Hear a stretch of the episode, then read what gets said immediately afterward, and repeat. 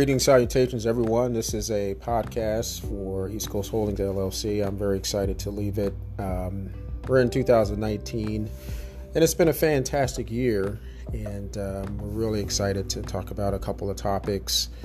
And this won't be a long one because I'm just feeling really relieved about a lot of things. And you're like, wow, how could you say you're relieved about a lot of things and it's like the first podcast? Well, that's because life is is a beautiful thing. And uh, a lot of times we get down about the things that we don't have and we don't appreciate the things that we do have. So it's important to take some time to reflect on the things that you do have and be very grateful for those because they make us who we are. You know, think about your family. If you're a parent, which I am, you think about your children and you think about the blessings that you are leaving for them because they are your legacy and they will carry on your traditions and the things that you teach them.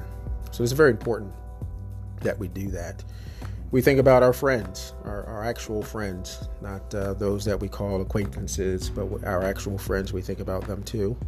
And we also appreciate our extended family, those that may be in our life for periods of time to help us improve upon any aspect or aspiration we are um, challenging ourselves to be better at. And that's very very good as well.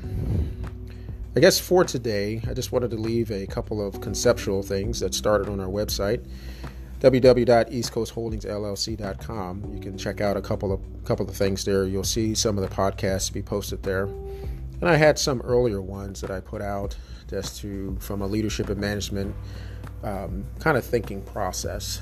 And when I think about what does that mean, what does leadership and management mean?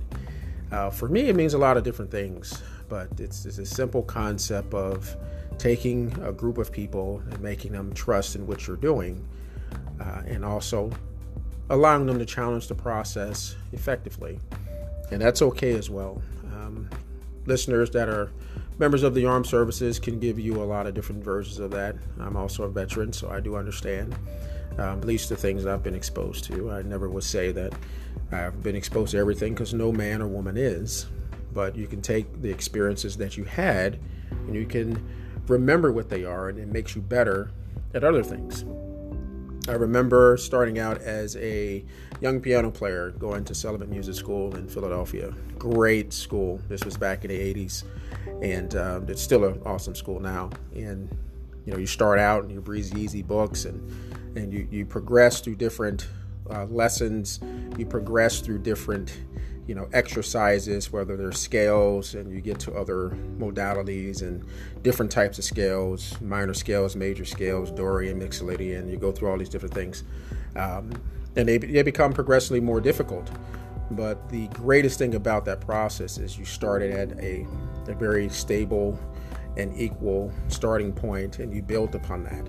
And I think that sometimes when leaders get to situations, they forget that you have to start somewhere.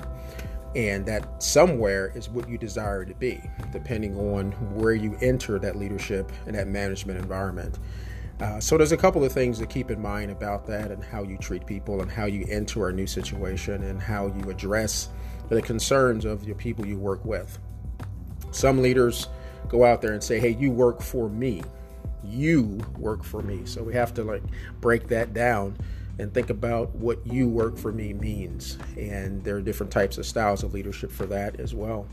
But I think some of the things that are more effective is you work with me and I work with you. And together we can make this operation better. We can make it more efficient or make it more effective, but we have to decide which one of those spectrums we want to go down. Depending on what your task assessment is and your mission is, then it will kind of determine which path you want to focus on the effectiveness path, path or the efficiency path. If you're in a series of production driven uh, atmospheres, then you're thinking about the efficiency thing. You want to keep your production costs low and uh, actually put your output high. So it just depends on what environment you're in, is how you would enter it and, and it affect change. Uh, so I had something posted on the website. It's called the Rug Theory. I thought about it when I was undergrad at Bloomsburg University in Pennsylvania back in the 90s. Great institution, and I'm proud to be an alumni of there. And I sat there as a resident advisor, sitting there uh, checking folks into the to the um, the dormitory, and I just watched folks come inside, exit the door, and uh, eventually it happened to be raining this particular day, and the rug the doormat was there and it just toppled over itself and nobody would fix it. Everybody kept tripping over the same thing over and over again. I sat there and watched this. I said you know what? Let me go ahead and straighten this thing out.